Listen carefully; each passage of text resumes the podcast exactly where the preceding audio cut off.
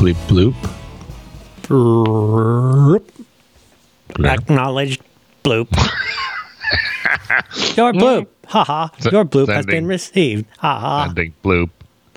Sending bloops. One moment, please. I'm having trouble connecting to the internet. Beep boop boop boop boop boop boop. boop. This is taking too long. Actually, he does it in a lower voice. I, I went and rewatched. Uh, went and rewatched uh, the, the Jedi one with the Lurmen. The way he actually Oh. says it is, "This is taking too long." Oh, it's a lot scarier that way. But then the little guys go, "Roger, Roger," just like we do. Roger, Roger. do. I like the Lurmen. They're so wise and peaceful, but then they learn sometimes you got to fight. Isn't that what the Lurmen learned? That's the learnings of the Lurmen. The Lurmen learnings. oh, Oh no, boy, you are.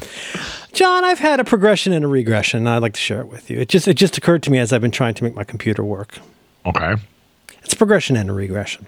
Yeah, sure. For, d- are you asking me whether I want to hear the progression or the regression first? I hadn't really it- thought about it enough to know if I have to tell it in a certain order, but I feel like I should start with the progression. Yeah. Okay. Let's. Is that okay? Yeah. Sure. sure. I think I've gotten a lot better at taking time off, which to an ordinary person sounds very eye rolly, except that my career, such as it is for the last 20 years, has involved like this. Uh, I'm kind of always working a little bit. Uh, my job is not hard, but it's always happening, and I need to know what's going on in the world, and, uh, and, and that sure. voice too. yeah. Sure. Sure. No, I've heard it a lot. It's the voice. Well, it's the voice in and outside my head. I mean, it eschews from different various aspects of my head. but uh, I think I've gotten better. Why don't you use it? Oh, Boom. oh my god! I can't believe I liked that band for an EP and an album. They were so bad. Wow, tough talk. Uh, well, I mean, does it have to be. Seven and the Ragged Tiger?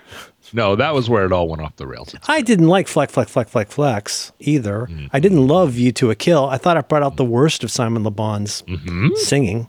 I think your all your all your points are on point. But I, I loved I loved the um I love the Planet Earth stuff, and, and I enjoyed stuff. I enjoyed Rio. The chauffeur, one of the great songs. None of the Funny lyrics old any dress all. shadowy lines of the dun dun sound the Don't read too deeply. Blue silver. Never heard it. Never. Sang blue silver. Did you ever sing Blue Silver, John? Be honest. you know, I covered Blue Silver for a whole season.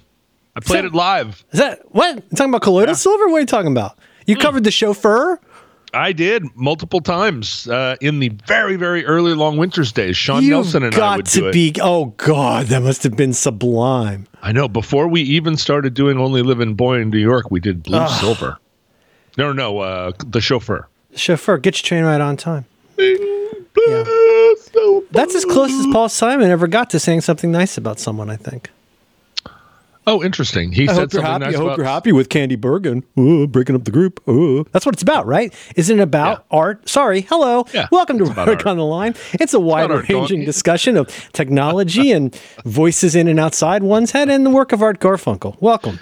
Yeah, Art went away. Art, uh, Art to Art do uh, the sexy movie with what's what's her head and How uh, I Won the War. Yeah, no right with uh, that was uh, uh, Lester Bangs directed that. yeah, that's right. Leonid That's right. Brezhnev. and uh, and Mick Jagger Bruce did. Lester oh dear, dear, dear. cheesecake. I don't like it. so, so White what- sauce, not a Not problem. a problem. I'll serve it right on a garbage can lid. That's based on a meal I used to get in Tallahassee. They would just Uh, serve was it's called something like like Latino breakfast. it was like comida de los Latinos, and it was just a big plate of stuff with white sauce on it. Yeah, I loved platter. it. You just get. Could I, thought I asked for a. I thought I asked for a large spoon. Who do I have to blow to get a decent spoon here? So, so what had happened So you've been was, progressing. yeah, but he'd gone off to work on what's what's the movie? So Mike Nichols movie, I want to say. Yeah, Mike Nichols. It was the uh, Catch Twenty Two. uh, no, no. yeah, I thought he was Ar- going off to be with Candy Bergen in the sexy movie. Oh yeah, the sexy movie. Art Garfunkel. Artie, I am Artemis. Artemis. Uh, uh Art Garfunkel. I know that's not five easy pieces. It's uh, Art Art Garfunkel, Garfunkel was not in. Five Easy Pieces. Nope, nope, nope. But I've been going through a Hal Ashby Want, thing. want you to put it between your knees. I'll hold it between your knees. He was blah, blah. I'm the only living boy of the night in New York. Maybe not in all of the boroughs, but at least here where I reside. Blah. Short fuse, bad timing. One, carnal knowledge. two, carnal three. knowledge. Carnal knowledge. Count. Bah, ha, ha. One, Uh, carnal two, knowledge. three. That's right. Uh, nice guy Sandy, played by Art Garfunkel, and charming schemer Jonathan, played by uh, Jack Nicholson, meet as college roommates in the late 40s. Hmm. Sandy woos and eventually marries the sweetly virginal Susan, played by Candice Bergen. Sure. With that, oh, it's in spoilers, and it is Mike Nichols. Yeah, Mike Nichols. Whew. Boy, I'm glad we got there. You know, uh, Only Living Boy in New York, Art Garfunkel. These are all. And uh, and, and and Sean kind of looks like Sean, uh, like like Art Garfunkel. he does. You know, this was the song that Aimee Mann and I played together in Central Park for Artie and Paul. And That's a lot of pressure. Mayor Bloomberg. Bloomberg.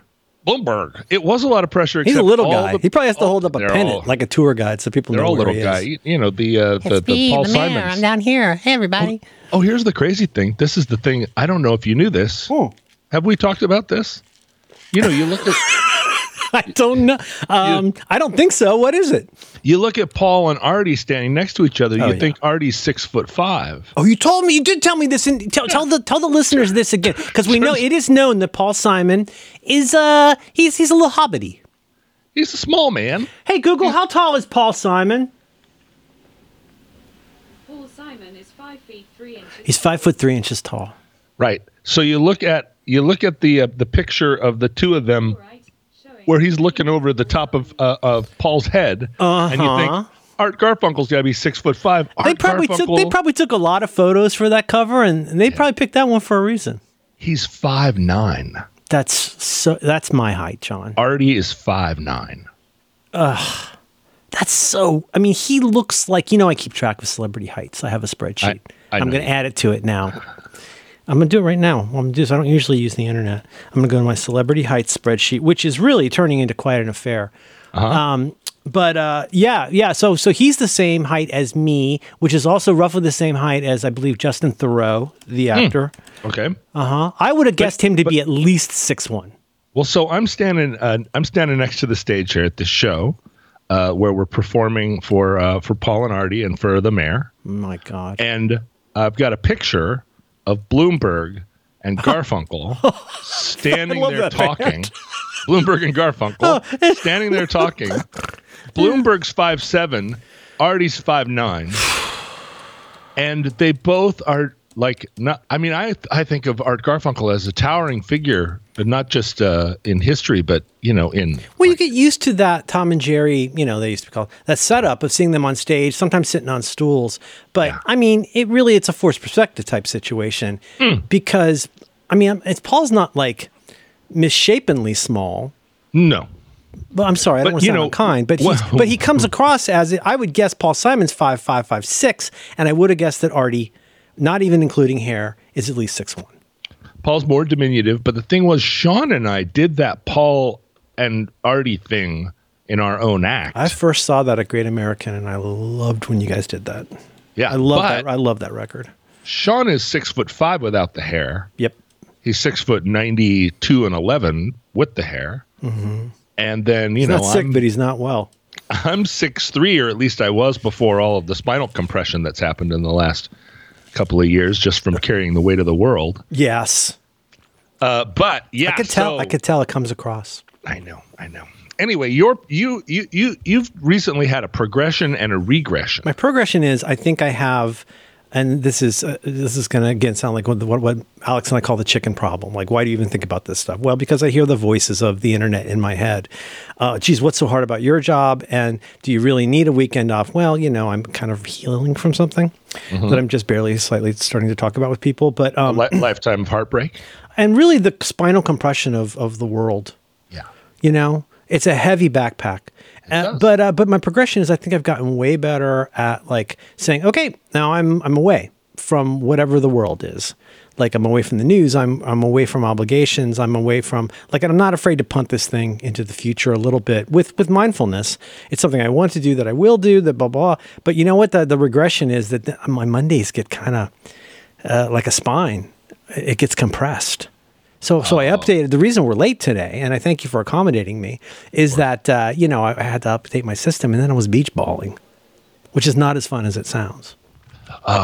Even your system. No, it's not just us. It's not just us. n- Oh no, no, no! It's not. It's not you people with lives. It's uh, uh, not, not, not even the rain, and you know had such small hands. Yeah, but that. But you don't think John Siracusa. ever has uh, a beach ball, do you?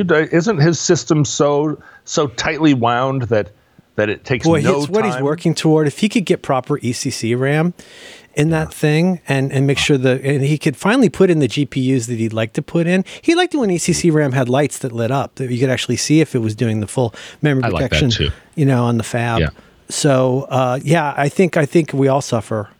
We all, we'll, Yeah. we'll suffer for fashion or whatever. Yeah. Yeah, yeah, yeah, sure. But I, I mean, I just think about. I just think about. You, you think to yourself, he's a guy who shit, and let, let j- j- jokes of are just stepping half one foot out the door. Uh, he wires his shit so tight, and he cares so much, and he he's very. I, I, I never want to say this disparaging, like like real talk, No. but No, like no, he sure. is. I'll, I'll use a medical term, fussy, about making sure that his stuff is the best that it can be. Right. This is why he always wants to be right, in part, okay, sure, sure. I and can he's relate often to not. that. Yeah. Yeah. Also, I'm not often right, or often I'm not right. Do you really feel like is that a progression or a regression? Be honest.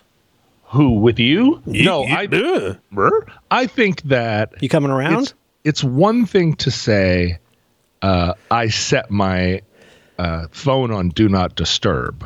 Mm-hmm. It's another thing to say I'm going to give my full attention to what this other thing I'm doing and not be have half You my are- mind always that, you are on the putting that so very well, John. It's it's so elusive.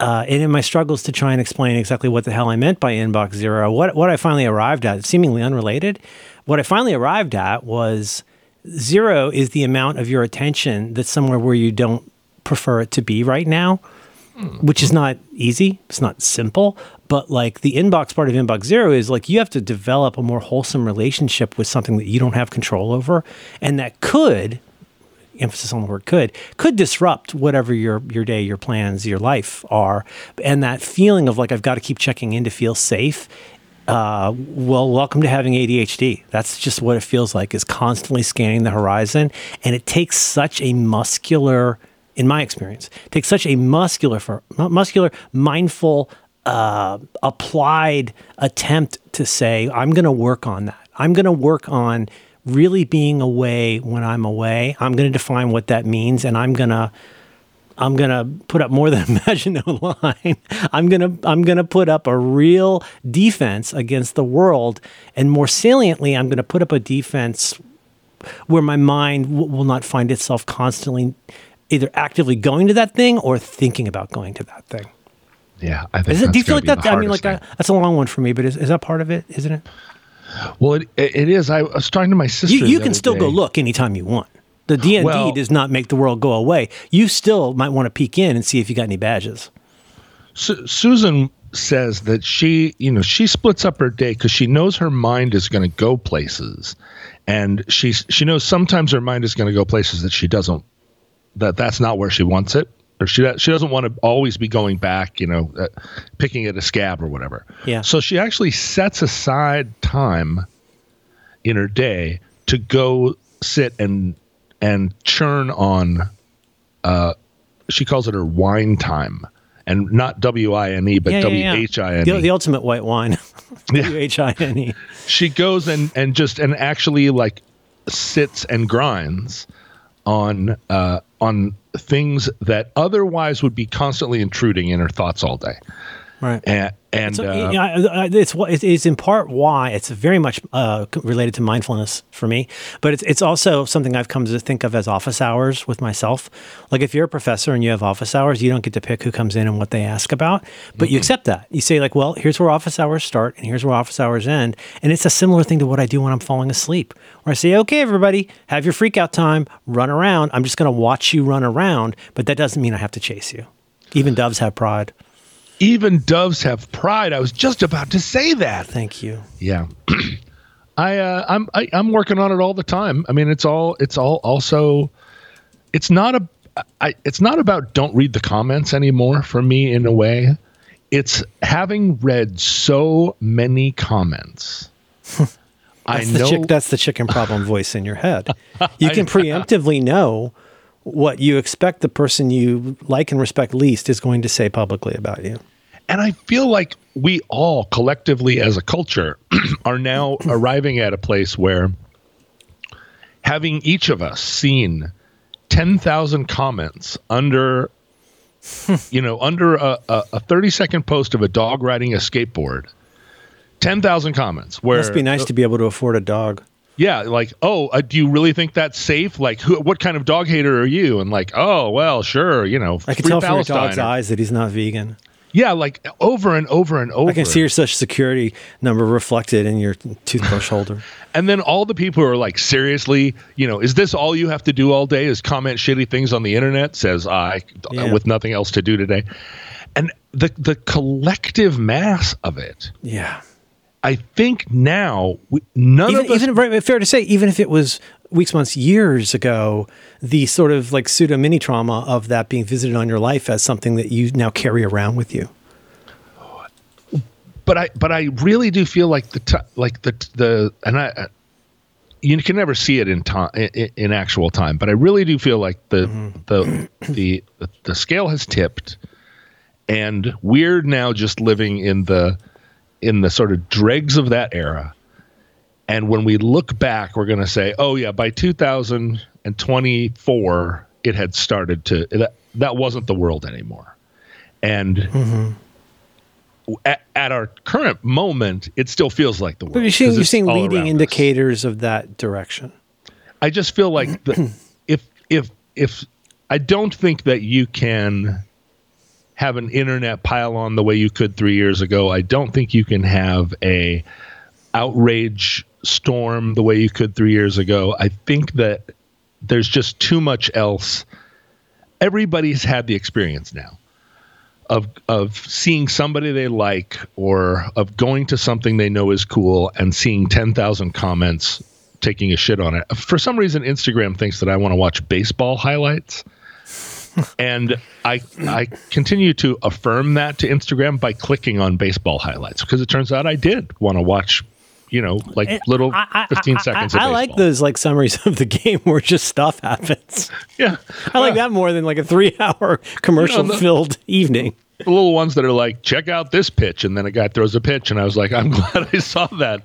That was great. That was a good pitch. Moving on. but but you know, then underneath, it's just like it's just uh, there's so much to say about apparently about a 15 second baseball clip, and people getting into big fights about it, and you just go. But the, not very long ago, I saw some guy on Instagram who was doing these really hyper cut up videos. Uh, I, I guess it's a TikTok style or something. He's Yeah, just like yeah. t- ten edits a second, and what he what he what he was doing was like, "Hey, don't throw away your old coffee grinds. Put them in the blender with some honey and some some hummus, and then stick it up your nose and take a bath. And at the end, you'll be able you'll you'll be able to lay eggs." it didn't work. You forgot to hold your breath. but he's got he's got this style, right? He's just got uh he's and and you could see So it looks like kind of like health stuff, life hack stuff, Life like hack surprising health stuff. stuff, in your life you're stuff. overlooking. here's how to take care of your house plants with the with the banana peels that you saved when you thought you were going to make banana bread. Yeah. And I I in a very short amount of time watched this guy go from a guy who really thought that this was fun and he was having fun doing it to somebody who was who who was gaining a ton of followers and he was really excited about his new career. Right. to a guy who was reading the comments and was Oh, really right. upset.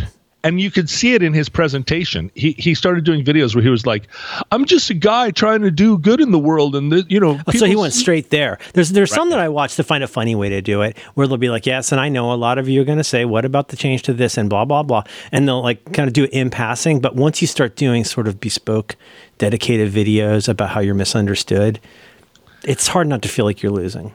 It happened so fast, and and you know, I didn't, I didn't, I, I don't dislike that, That cycle's getting shorter now. I, I don't care Uh, either way. He seemed nice. Yeah. He, he's got a he's got a nice house, and I do believe that if you put honey and mucus into a bowl and feed it to your Venus flytrap, Yeah. that it's good for the world. I guess. It's like, um, but watching him get so sad because, and you could, I never really read. he wouldn't have done that if his head wasn't bursting with that stuff. And that's the thing. And and i never saw the comments themselves but i knew exactly what they were because of the videos he was posting where he was like i mean you know i have to i have to talk that fast because it's what drives engagement. And i was just like oh no no no no no no no no no. And i feel like he's maybe the last one that that is going to fall into that trap. Because the rest of now I read them. You could say the worst thing about me now, and and I'm I'm cauterized because I just know that uh, yeah. And you're you're over saying that same thing on baseball videos. A lot of like, people say a lot of things. Is a phrase I use a lot. A lot of things, but that I think was Mm-hmm. a part of my attention. That was ten percent, Even when you weren't looking at it. for a decade. Yeah. Well, Max Temkin also used to say, I wake up every morning finding out who's mad at me. To which my rejoinder was, well, mine is similar, which is I wake up every morning in desperate fear of who I never realized I was disappointing. And there's always somebody there to tell you, hi, you don't know who I am, uh, but I used to like you and now I'm disappointed by you. Yeah. Which is more of a, it, it is more of a bummer than it might seem Yeah, it's a very it's a very in my I, I personally would never do that with somebody personally but like m- maybe that's because of the color of my crystal but like it's such a bummer when the first time you're aware of someone's existence is when they're saying something um, uh, that's that's kind of not really true and is kind of deliberately misunderstanding what your deal is Yeah. Yeah, or or it doesn't even occur to them to understand what your deal is. Like they, they couldn't be less interested in. Yeah. Well, you you said that thing that Dave Dave Eggers said to you purportedly, Yeah. which is don't look at the comments; they're not for you.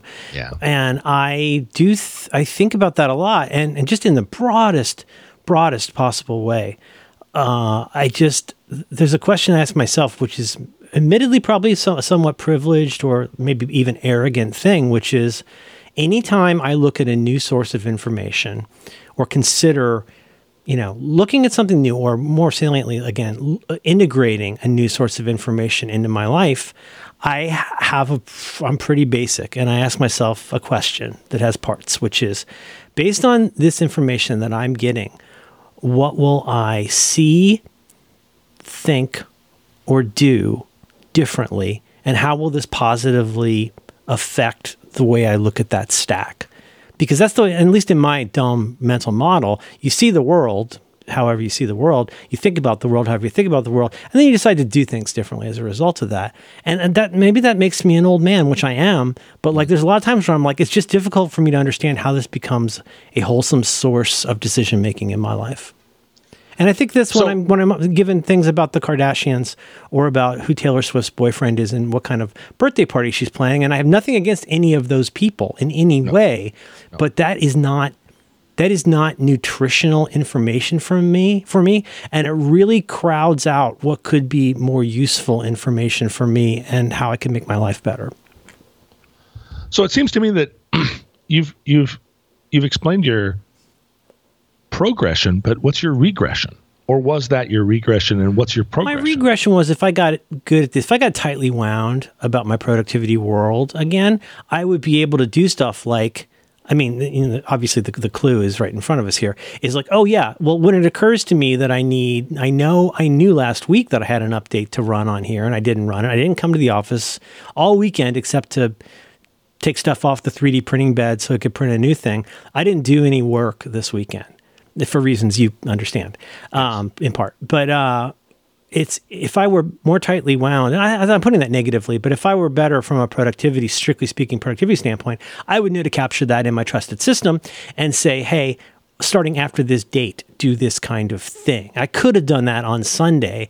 I need to learn that when I wake up on Monday and I'm cock of the walk, I got to be careful where my dopamine takes me because I can get real wound up. And even though I got up at like 7:15 today, I wake up early now. It's a thing. And um, I was doing stuff, like still I pull it up to the last minute and I, I've got 45 minutes before we start recording or an hour before we start recording. I'm like, oh, it's okay. I'll run this, you know, latest system update, which, you know, it's I'm not I'm not doing the usual joke about that unless I am, but no, like usually that's fine, except when it's not. And then that's inconveniencing other people, and I should have planned better with that. But I'll take I at this point in my life add all the asterisks and apologies you want. I it's much more valuable to me to build better boundaries uh, about the various aspects of my life, just for my own health and sanity. Living well is the best revenge. Living well is the best revenge, even if you don't specifically take. Oh my God, I watched such a good video about revenge. Oh, David Fincher does this series on Netflix called Voir, V O I R. You'd never notice that it's David Fincher unless you went into it, but there's this guy I like a lot, Tony Zhou, this guy who used to do this wonderful YouTube channel, one of my all time favorite YouTube channels called Every Frame of Painting, where he talks about movie stuff in, in detail, short videos like how to do comedy, like why Edgar Wright is better at comedy than other people, why Jackie Chan is better at action scenes than other people, and how, you know, Hitchcock blocks a scene and stuff like that. And it was all about um, vengeance for what's called lit vengeance for lady it's one of those uh, that one guy that south korean director uh, i like he had that like revenge trilogy and how Oh, yeah. revenge movies and i think he did old old boy as well it's Yeah. like enables you to a good movie i don't know why i'm telling you this except it does it is apropos of revenge and revenge is a dish uh, uh, best served uh, south korean yes. I've heard that many times. It's called Mabimbap. Mabimbap. Revenge. i used to love that show I know. yeah Sigh. turn, turn, turn. And so that's that's where I am today. I've got that. I've got um, let's see. Oh, did you get my did you get my screen grab? So it's very confusing to me that Linda Hunt and What, can, can I describe what you're looking at? Just because these listeners on this program may not know. May I describe? Oh yeah, go ahead. John, I sent John a five or six column, seven column spreadsheet that I maintain, which basically has an actor or you know a public person, usually an actor in a role. You can see this got hot during like Succession and Leftovers, um, and then according to Google anyway, how tall they are, sorted by height. And and just just to keep us honest, the the the high the highest height, the tallest tall is of course the great Robert. Robert Pershing Wadlow.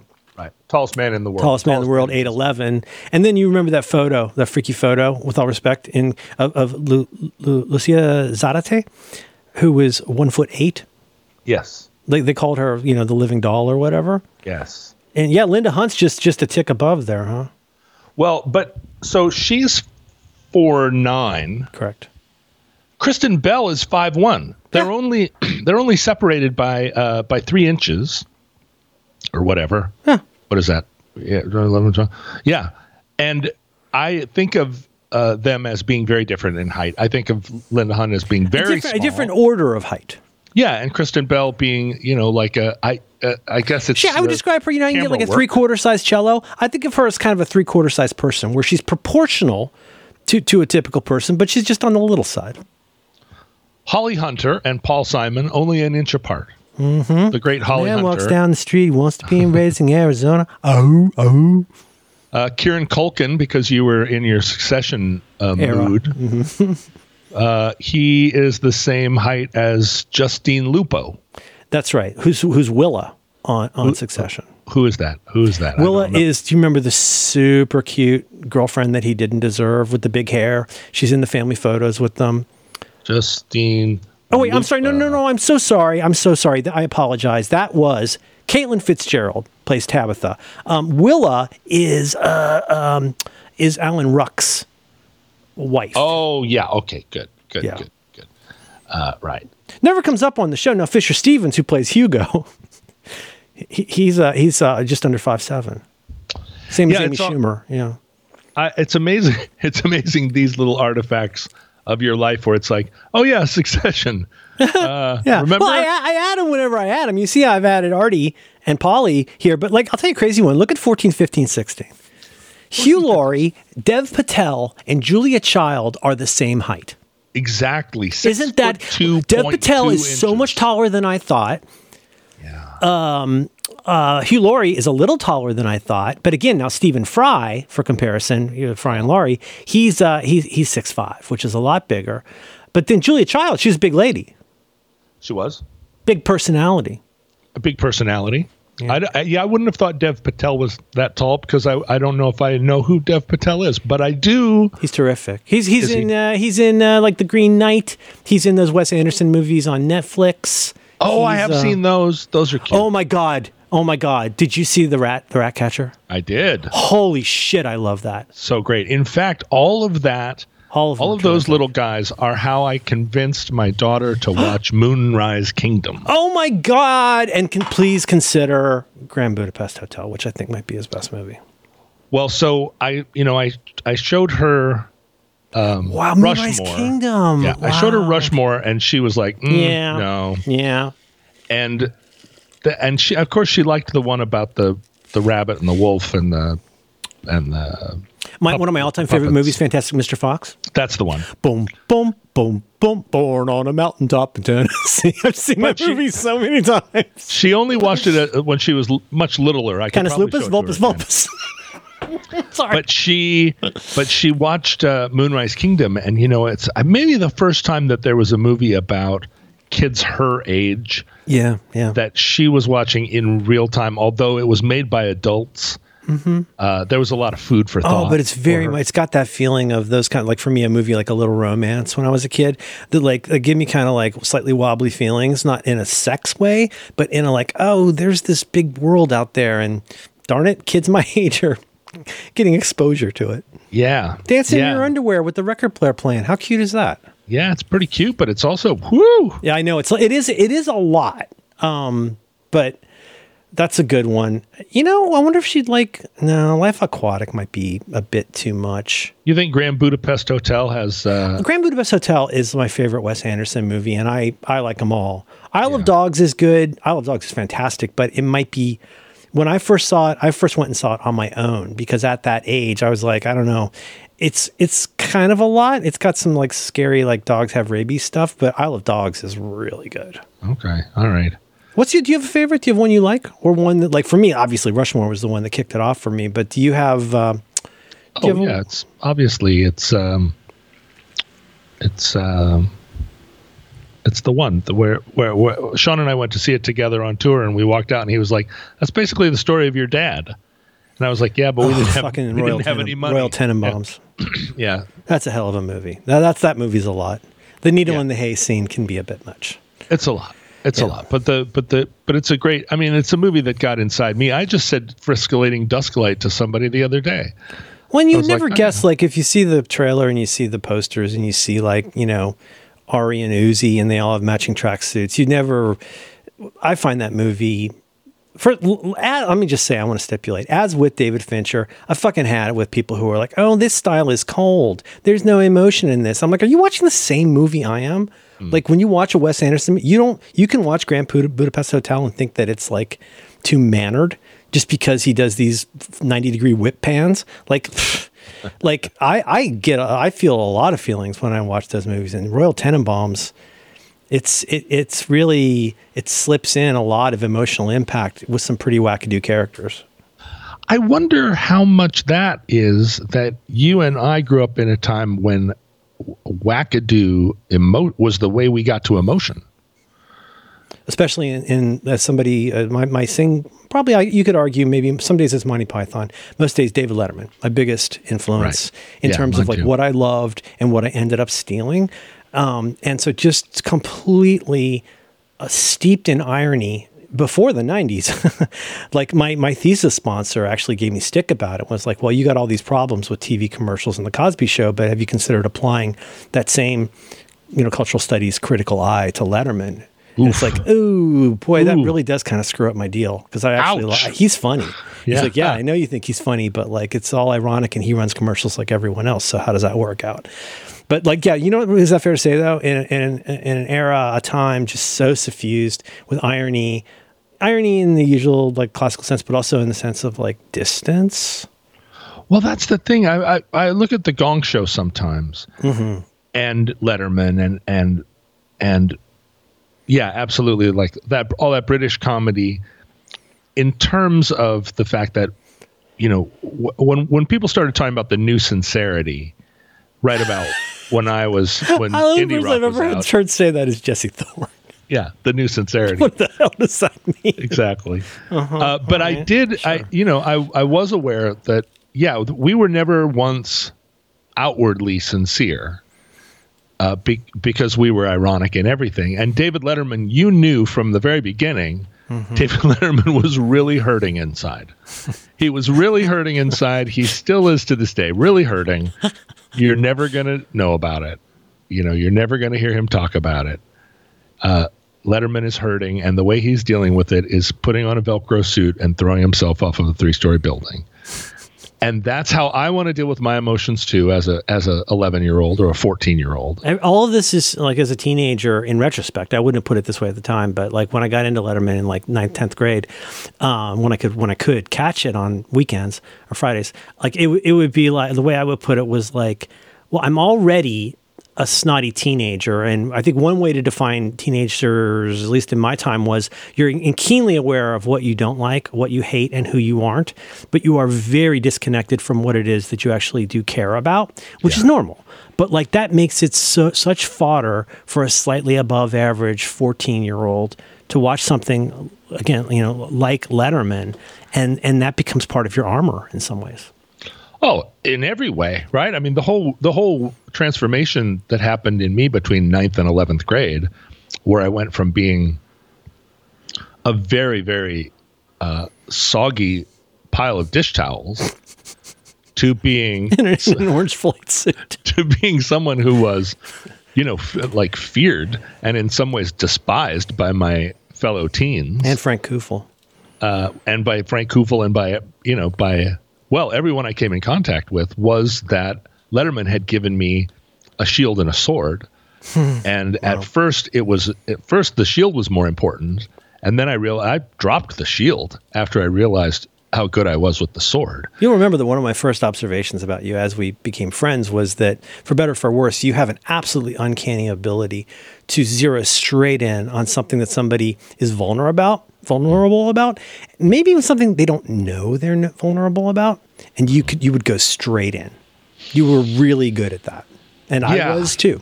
Yeah, and it, and it is people that don't, it, you know, when you say that and I nod, it's it's only because we both have been there a million times. Well, I'm not proud of it, but it doesn't Yeah, mean it didn't and- happen. But the fact that it is a kind of seeing to meet somebody and within within a you know just a blink of an eye just understand what this person is most vulnerable about. Their hair, their income, Yeah, their background. There's some there's there's something about like where they're they're you can tell they're extra sweaty about this one thing, and you're like, Yeah. well, that's your deal.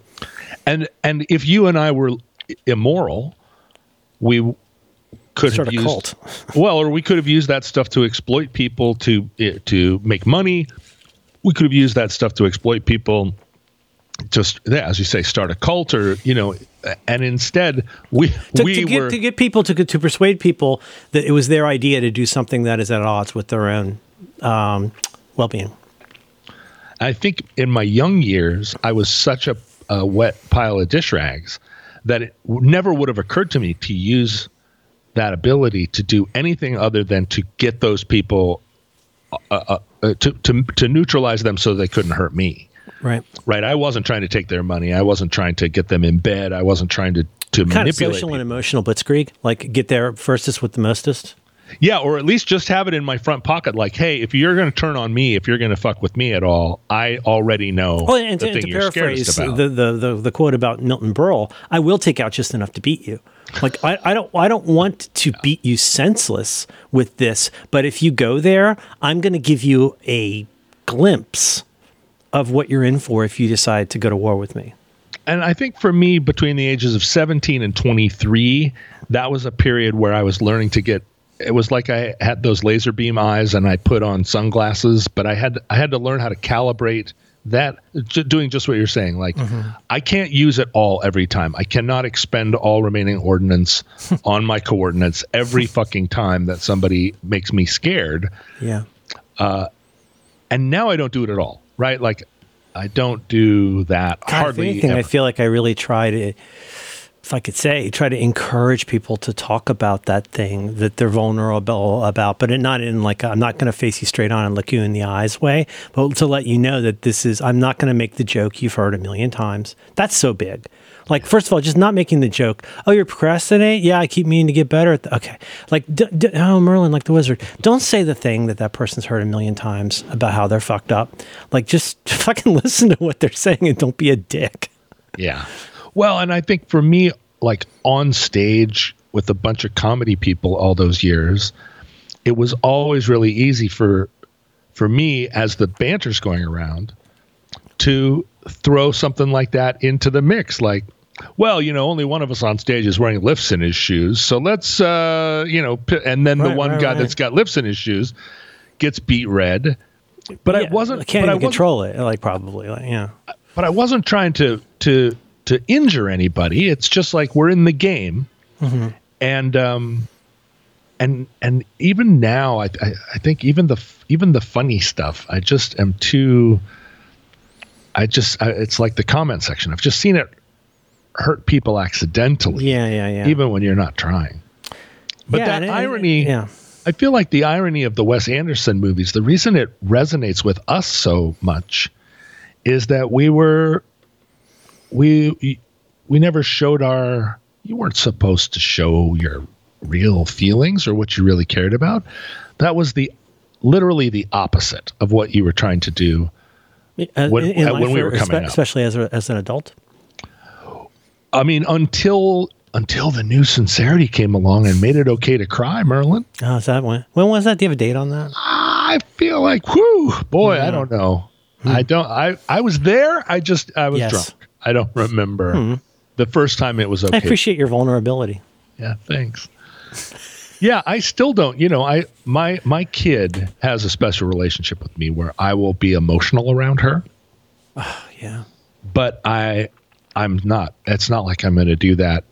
You know, when we pull up somewhere and I'm sitting there in the car and I'm like, and I'm really emotional and she's kind of you know got her hand on my arm and she's she's appointed herself to the role of like it's okay daddy and then we both sort of look at each other and I zip it back up in the suit and go okay here we go and out the door into the world I find And, it so uh, hard to do. it's very hard it's very hard to do but i would never you know i don't It's a lot. It's a lot to put on somebody else. uh, And- what's- and at least for, well, for me, like, you know, I was actually thinking in particular this morning about one of the bitterest and cruelest ironies of having a child that you deeply love, as in, like, I like this person. And I was thinking about how the time that I spent with that kid for the first four, five years of that kid's life feel like 20 years in a good way, mostly, right? Like I, so much happened. I was so actively focused on so many things. And, you know, just ki- kids need you less, like once they go to school, at least. But like the bitterest irony and like all the stuff, and you know, he'll claim to remember stuff. But the flat fact of the matter is that kids are honestly rarely neurologically capable of actually, in a way we would think of as being a memory, remembering anything that happened before the age of five. Right. And like that is, that's my 20 years with that kid. That's when we developed so many things in our relationship where I'll watch, like, even just, I, I posted a video the other night of this, just moments where uh, there's moments that you have with that kid. That kid doesn't remember fuck all. They'll say they remember because, in the same way that I don't remember my finger being slammed in a door at Weeki Wachee theme park in this in the early 70s there's no way i could remember that. I was three. I think i remember it but i, I mainly remember it for being a story i've heard a bunch of times i think. I'm not a, i'm not a neurologist but the, that's, that's that's the bitter irony is the part where i imprinted on you I mean, I'm kind of inverting the Lorenz thing here, but like where I imprinted on you as a person that I genuinely like and enjoy seeing change and grow was a period that you just don't have access to in your mind. Right. Right. Do You know what I'm saying? And there's just Yeah. something about that that's so difficult where you're like, I don't know, when you talk about driving up someplace with your kid and you're getting emotional, like, I don't know if it's something's going on in your head or something about where you are, but sometimes I am just overwhelmed with the, honestly, sometimes ironies, just sometimes the changes, just uh, uh, being in a moment where I am experiencing a moment in like three or four different ways. I'm experiencing it, yeah, as a father. I'm experiencing it as a father of a 16 year old, but I'm also kind of experiencing it as the father of a four year old. Like the first time we ever took your photo at this place, we always take your photo. Like that. And I'm experiencing it increasingly as a child. As somebody whose parents had that same experience, and how I don't talk to my mom as much as I should. And like that sometimes might be when you're watching Toy Story 2, or it might just be when you roll up to McDonald's and you get really overwhelmed by that. To me, personally, Yeah. that feeling of those multiple roles, those multiple viewpoints, they're all very real and they are utterly unsuited to somebody who's expected to just go through life like you're looking through a cardboard tube and experiencing what's happening at that moment. I find it very overwhelming, sometimes in a deeply human way. Yeah. Yeah, I, uh, I, uh, I'm in that in the same transition right now. You know, my dad and mom, I think, worked really hard not to be like their parents, and it was easy for them not to be like their parents because their parents were sadists or maniacs, right? Like their Do, their parents probably thinking they're doing the best they can be doing doing, they could right? doing Yeah. they could but the thing about my parents is they tried to do they tried not to be like their parents but they didn't try not to be like their parents every day it's not like that they thought in their head what would my dad have done i'm not going to do that you know like they generally wanted to be a to make a better life for their kids but But ba- based on what they thought didn't go as well when they were kids? Well, no, just based on new technology and new awareness and how to be a good parent. And I'm not, you know, it it's it was easy for my mom not to go out for a pack of cigarettes and not come back. Like that's not that wasn't a challenge for her to be better than her dad. But but I when my daughter comes home with problems that I recognize from my own life, mm-hmm. I have that additional layer of I remember what they told me when I came home with this exact same problem. A- As an explanation or consolation? Uh, no, uh, it was always I was always punished, right? I mean, I I, Yeah. I came home and it was always a problem, so there was always a a demerit, and that demerit was part of a tough love mentality, where Preparing, preparing you for the real world. That's right. And they really believed in me at some level. And the way that they showed that was by just saddling me with demerits in order to, I guess, well, no, obviously, to scare me into shaping up and conforming to the expectations. And now she's just for the first time starting to come home with reports. Yeah. Um, I didn't get Like this in things on like time things or- like I, I'm going to jump straight to like feeling left out of something. Oh well, the, that social stuff is is over here, but no, the first time that she ever brought home a piece of paper that said she had an assignment due that she had missed the deadline, Oh shit! Yeah. And then you know another another one in that kind of family where and she started she's been starting to complain like god it's so hard to keep everything straight. Like how do you remember all this stuff? And i was like oh boy. If I oh ever boy, find out, I'll tell you. oh boy. Oh boy. and and so i'm but but her whole life i've been uh very conscious of my childhood in a way that i think my mom and dad both spent most of their life trying to blot their childhood out and not revisit it on an hourly basis but we're the generation that first was introduced to our childhood as its own a, a- as a product that was being repackaged and and sold to us. I guess we saw it happen to the boomers first. Right. But but we're the ones that were the boomers had their childhoods repackaged and sold to them. We were the ones that that were doing that in real time. Like I am a child, I am having this experience now. Like I, I know this will one day be in a highlight reel. And so yeah, I've spent I've spent her whole life going, what would my parents have done? What would the schools have done? what would I have heard? And how did that make me who I am? And what can I do to make her path? But uh, like even just starting with continually being aware of it is It's its own. I mean, honestly, I think that's its own challenge. Is and and just for what it's worth, I won't go on because I've talked a lot. But like you're getting into something that has become a really big thing for me as I've started to address issues related to trauma, as I've started to sort of rethink elements of like how things went and what the story was from various points in my youth. And like one thing I walk away with, and I, I, I'll look forward to a day when this is not the obvious takeaway, but the obvious takeaway of a huge amount of my childhood, where I had a very loving, generous childhood by almost any standard.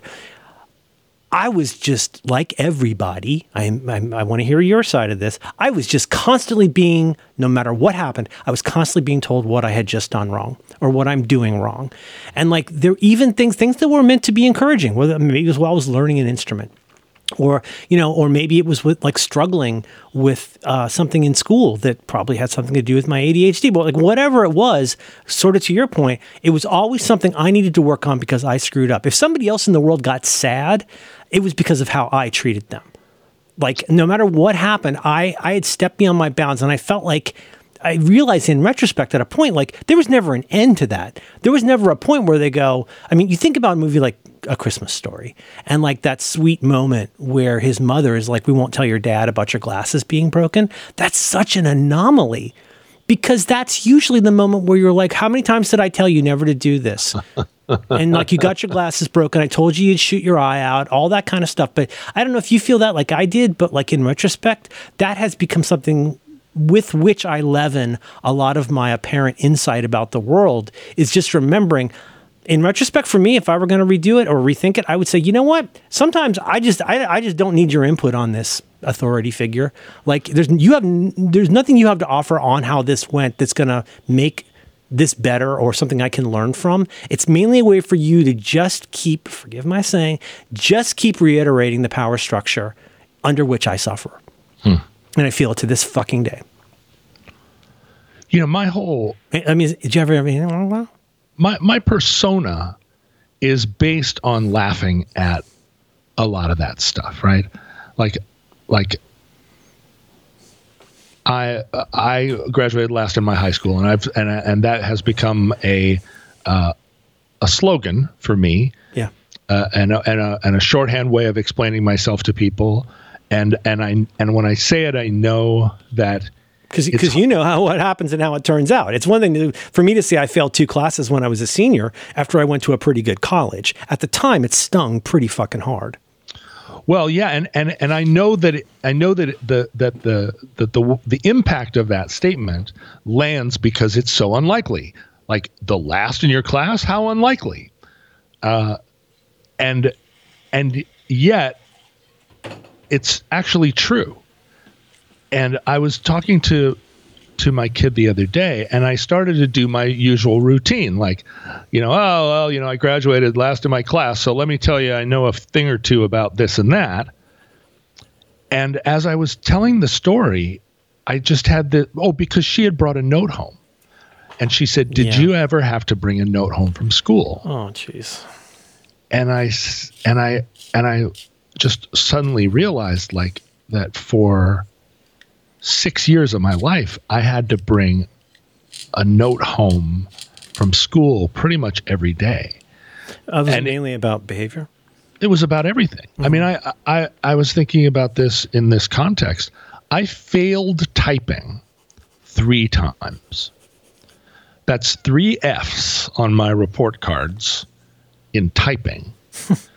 and the way the world was built at that time, you could fail type. And I know how to type. I taught myself how to type in yeah, but typing. you didn't learn. It's, it was like me and 10 key. I refused when I had business administration. I didn't learn to touch type. I totally cheated every chance I got. I never learned how to properly do 10 key, all that kind of stuff. But that's presented to you as being about as important as failing three years of English or history. Well, and what's crazy is that not only could a guy like me who who wanted to type for a living. I wanted to be in the in the newsroom with a cigarette and a green visor. You get one of those little cards in your hat that says press. Yeah, that's what I wanted to do. And I was in there typing like a maniac. I was just doing it wrong. And not only was the world built in such a way that you could give a kid an F in typing who wanted nothing more than to be a good typist, but that somehow they let me keep signing up for typing and getting another I got another F. I signed up for it again and got another F. And nobody put that together. It's not the system's fault, John. And then I went back again Uh-huh. a third time. I have to keep taking typing. when will you learn how to type, John? and I got a third F. you took the class wrong. And and and the thing was there were two typing teachers and I took a class from both of them. It's not like it was just me in and I liked them. I liked the I loved being in the class. yeah. And and as I was telling my kid this, I suddenly got really emotional Oh, jeez. because for the first time in my whole life, I realized that that wasn't funny. And it wasn't funny because she wouldn't, I'm not, I wasn't telling her as a, as a humorous anecdote. And I wasn't telling it to her as a, as a warning. I was just describe, she was like, did you ever have to bring a note home from school? Cause she had a note and she was ashamed. And I was like, yeah, I did. And pretty soon, this is just on our drive home.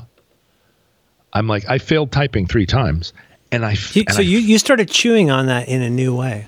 I felt it for the first time. Yeah, yeah, yeah. You felt for what it was rather than just repeating a story. Yeah, and it wasn't. And the thing is, that repeating a story began at the time. I'm sure in high school, mm-hmm. people were like, you know, hey, how, are you going to the party this weekend? And I had to say, no, I can't. I'm grounded because I got an F in typing. Like it was already funny. It was already National Lampoon level funny to me at the time, even though I was you getting an F is a is traumatic. Absolutely. And getting a report card that's all Fs and being told you can't go do things you, you you're you know you're on permanent restriction you're going to have to take a note home well, until you figure every out how to straighten it out, John. What the hell's wrong with right. you? So other people don't have this problem. Other people's children don't have this problem. What the problem is clearly with you. nobody fails typing. No, I was the first person to fail typing in 11 You're years. not and living up to your potential. And so, yeah, but I felt it for the first time Yeah. because it was already a joke when it was happening because that's the only way I could have could have dealt with it. Right? I couldn't have what what was my other option? To be sad at Yeah. the time, to be 15 and like crying about my effing typing. Nobody I would have had zero sympathy. They would have been like, "Well, why don't you do the assignment like you were told?" Nobody was cruel. I Well, at that got- point, it makes you seem obdurate. It makes Yeah, it I sound like it makes it sound like you, John. We know you're capable of doing this. What's your fucking damage? and that I think that was what was so emotional because I because I'm talking to her and I'm realizing I spent my entire childhood at war with everyone, at war with all adults and also all other kids. I was at war with adults over typing. The kids in my life didn't care about that.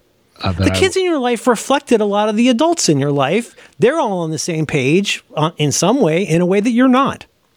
well, yeah, they're all feeling each other's boobies. Absolutely. And I wasn't feeling anybody's boobies either. So it's like I'd had all of the, I was at war with all the grown-ups and I was at war with all the kids. And I was at war with everybody until I don't know when, Merlin. Maybe when did I stop being at war with everybody? I don't know. yeah. I don't, I don't know. I mean, I went to war with myself, I guess, is what happened after that. Um, and, and that's still, those are the voices I hear in the morning, Yep. right?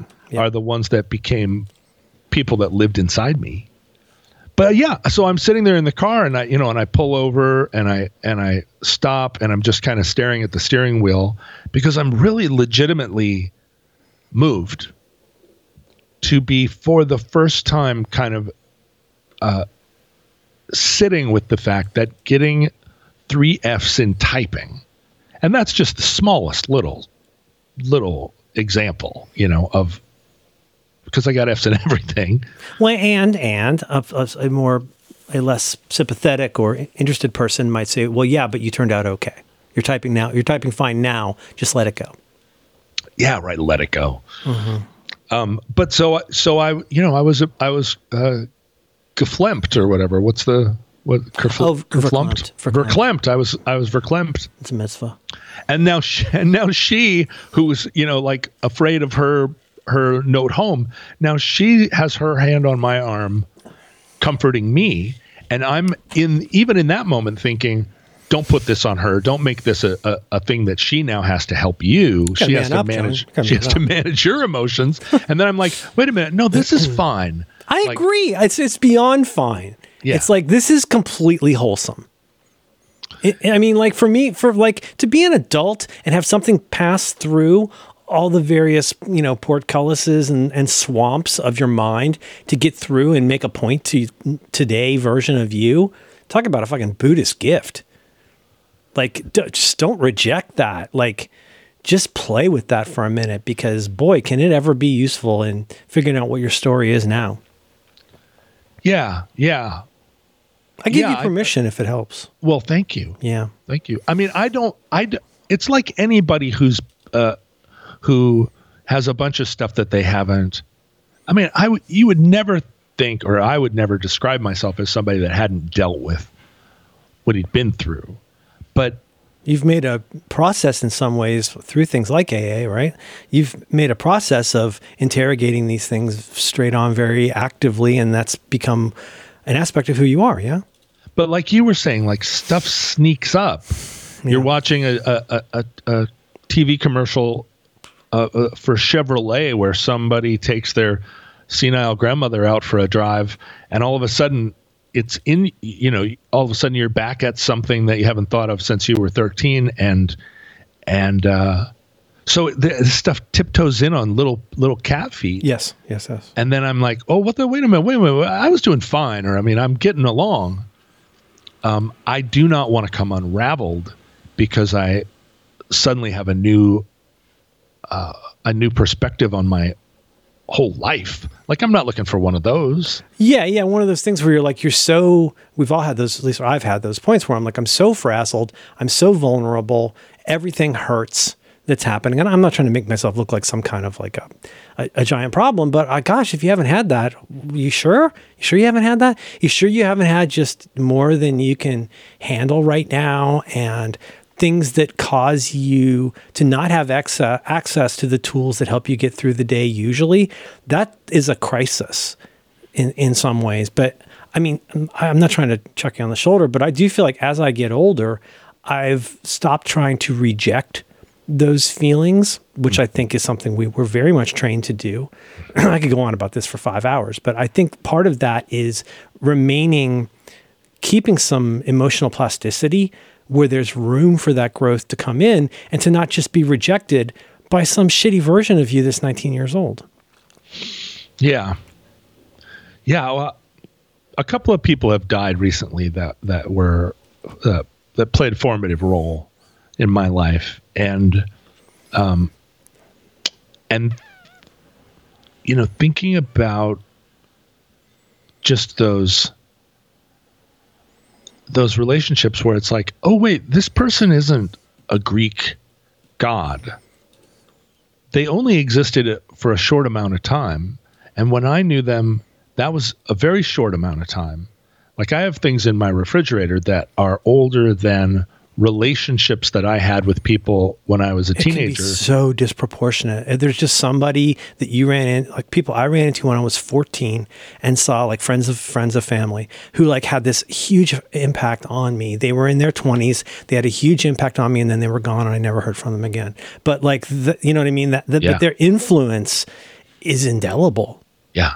in like my forming my sense of self. Like, oh my God, if I hadn't met them, this would be a sliding door situation. I, I would I don't know if I'd be better or worse, indifferent, but like I certainly don't see things with the same I wouldn't have seen things with the same context and subtlety and breadth of human experience.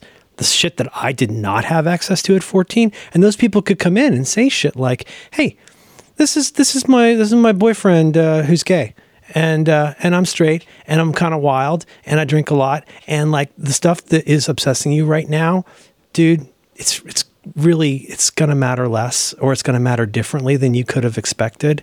And like, don't take a chunk out of yourself because your teacher's a piece of shit. Or just, you know what I mean? Like, I don't know how else to describe it, but like, I, there are very much people like that. And then they were gone.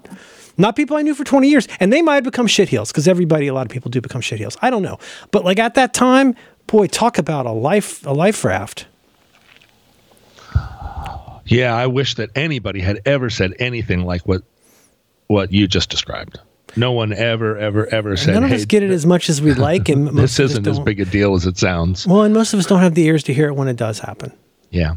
because the the the fundamental again to go back to my fucking stupid thesis to the cultural hegemony the the the what is hegemony? Hegemony is there's culture you don't have to describe. You know who's allowed to park where and be late. There's that's not written down anywhere. You just know that. And you know what your role is as a kid and you know or can imagine what the consequences are if you step outside the bounds of what you are constantly not maybe yeah yeah what you're instructed but what you're constantly shown.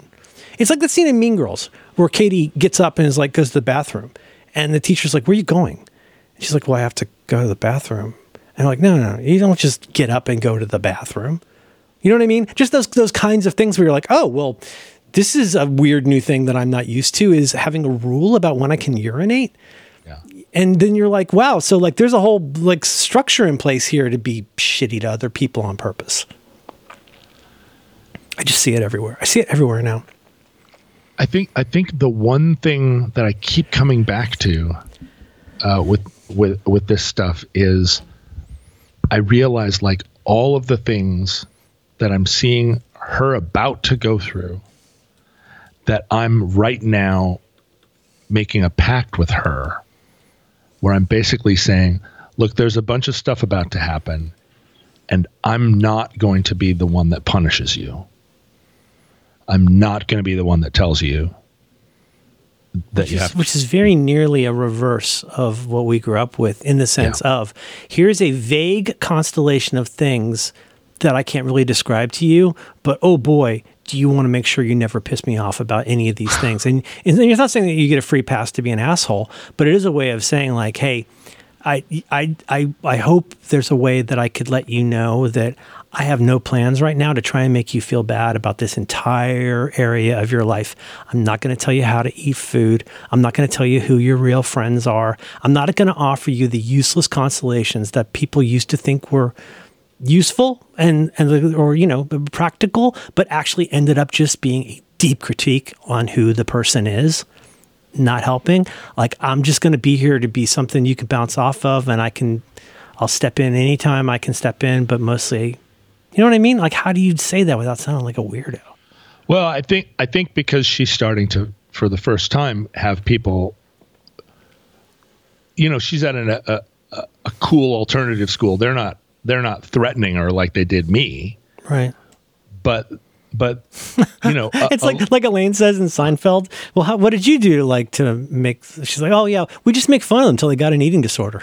That, that's that's a much more progressive, like affluent way to ruin someone's life. but you know they are sending letters home, and that is there is a threat implicit to it, which is just like well, she stepped outside the parameters of what they're comfortable managing, and now you need to step in and fix it. yeah, you get three or four of these, and then it's going to be a different colored letter. my home. kids my kids elementary my friend a friend of mine whose kid is a good deal older than my kid basically they said look hey this is the second time we've had to deal with this kid you need to literally put him on ritalin or similar or he needs to find another school.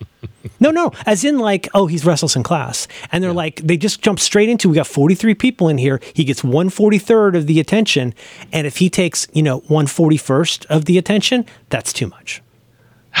Yeah, yeah. so go fix it dad.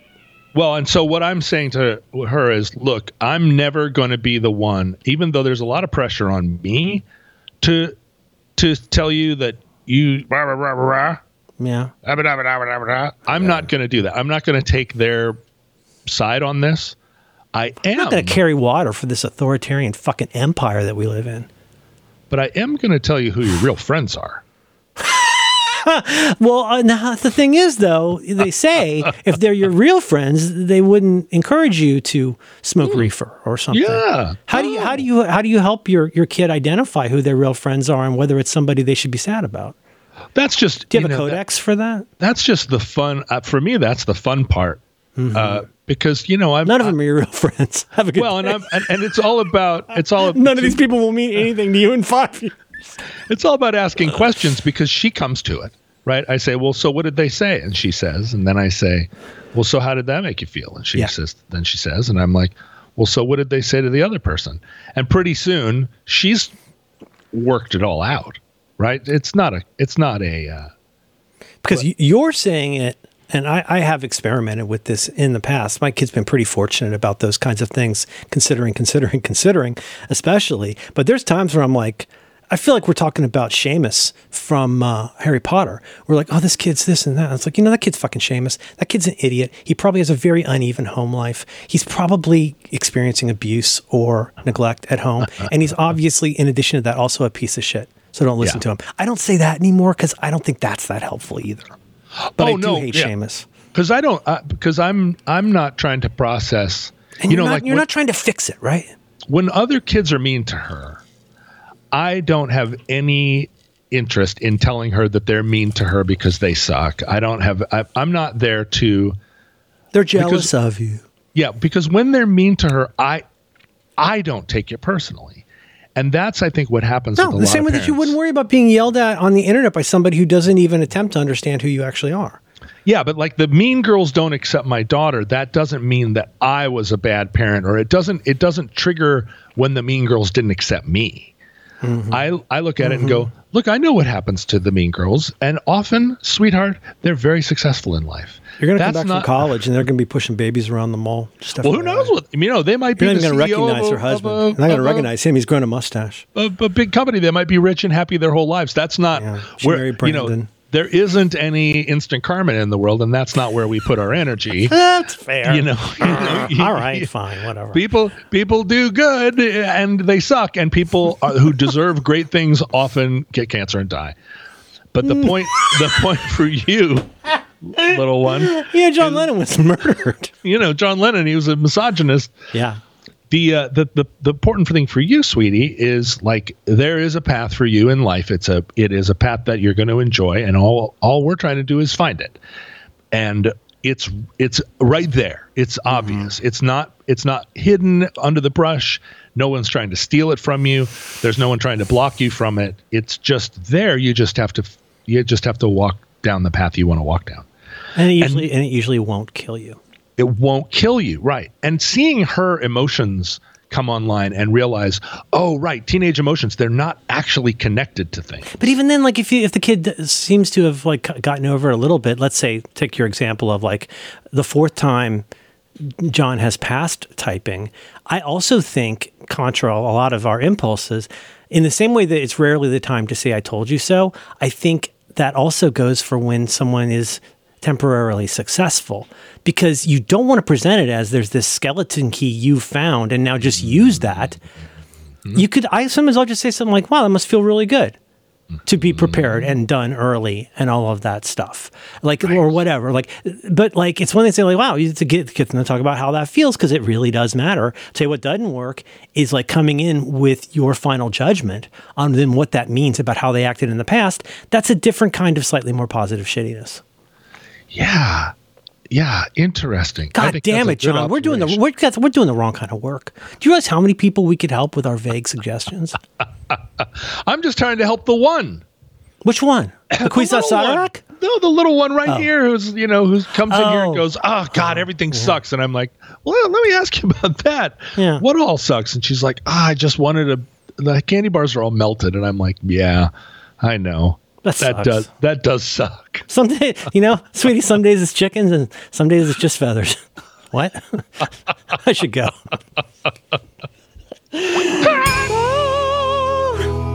oh man, I like that. We went there.